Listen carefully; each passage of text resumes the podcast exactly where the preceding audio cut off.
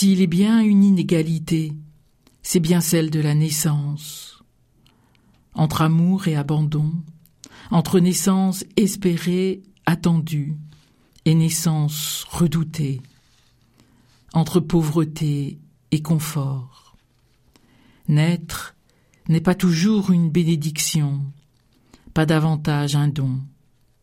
Enfance heureuse, protégée, oui, mais aussi enfance bafouée, délaissée, douloureuse. Violence des inégalités dès les commencements. Si nous pouvons nous émerveiller, il nous arrive tout autant de craindre pour la vie, l'avenir, du petit homme qui vient au monde. Une autre naissance est racontée par le psalmiste.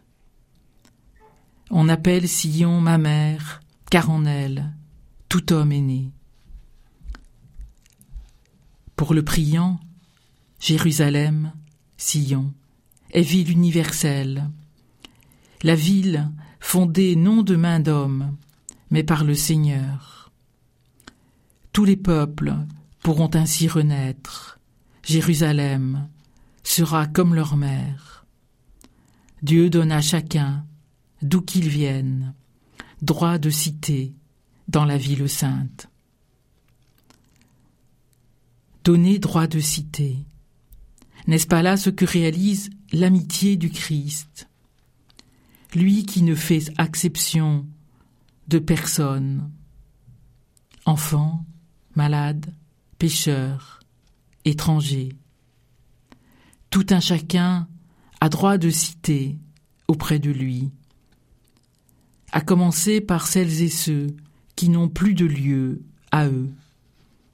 Un paralytique passé par le toit, une femme qui va être lapidée, un homme pendu au bois d'une croix, comme Jésus.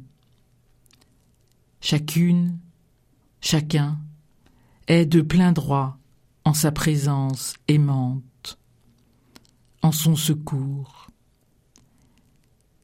Si le droit d'asile est loin d'être garanti en ce monde, il n'en est rien auprès de Dieu.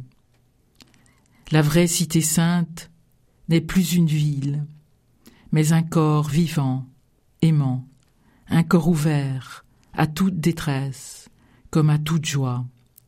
Oui, en Jésus, en lui, tout homme est né, et chacun peut renaître, même vieux ou abîmé, car c'est de l'eau et de l'esprit, donné par le Fils, qu'il revient vers la vie véritable, celle qui retrouve un avenir